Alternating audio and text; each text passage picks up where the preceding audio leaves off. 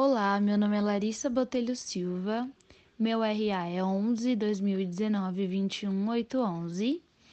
Este áudio faz parte da avaliação teórica da disciplina de Bioquímica. Aqui vou falar um pouquinho sobre os níveis de organização estrutural das proteínas. É importante, primeiro, explicar o conceito dessa biomolécula. Basicamente, os aminoácidos se ligam entre si por ligações denominadas peptídicas, que é aquela ligação entre duas ou mais moléculas menores, os monômeros. E aí acontece a polimerização, dando origem às proteínas. Elas são as macromoléculas mais abundantes no organismo e apresentam uma enorme diversidade na estrutura e suas funções a gente pode citar como função estrutural, a gente tem como exemplo o colágeno, é, temos a ação catalisadora, que a gente estudou bastante sobre as enzimas, ela, elas também podem proteger o organismo através dos anticorpos, né? E garantir também o transporte de gases, que é a hemoglobina, que falamos muito também. É, é importante também falar que vários hormônios são formados por proteínas, como a insulina, né? Bom, tendo falado um pouquinho de forma mais geral, bem sucinta, assim, sobre a, é, a composição e as funções das proteínas, vou falar um pouco dos níveis de organização estrutural que elas assumem. São quatro. Bom, primeiro nível chamamos de estrutura primária. Esse nível se refere a uma sequência de resíduos de aminoácidos ao longo de uma cadeia polipeptídica. Ou seja, é uma sequência linear dos aminoácidos unidos pela ligação peptídica.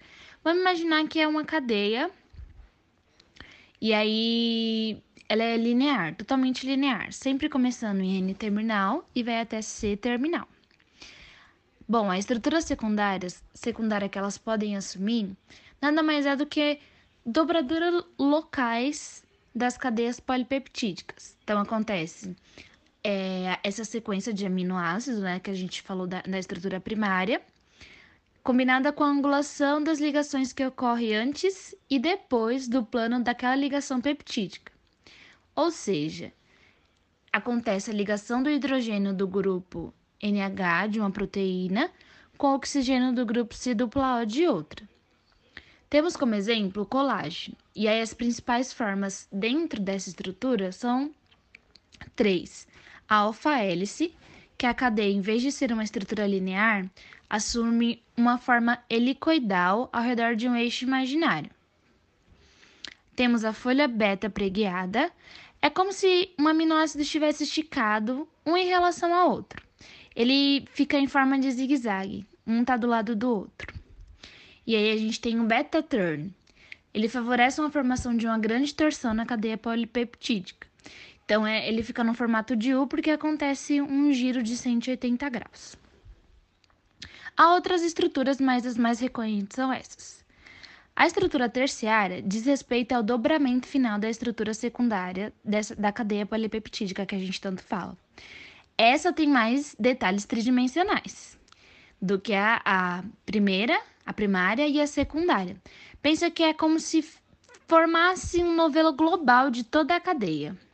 E por fim, a, temos a, a, estrutura quaternária, que é a associação de duas ou mais cadeias polipeptídicas de, de, da estrutura terciária e aí vai formar várias estruturas multiméricas.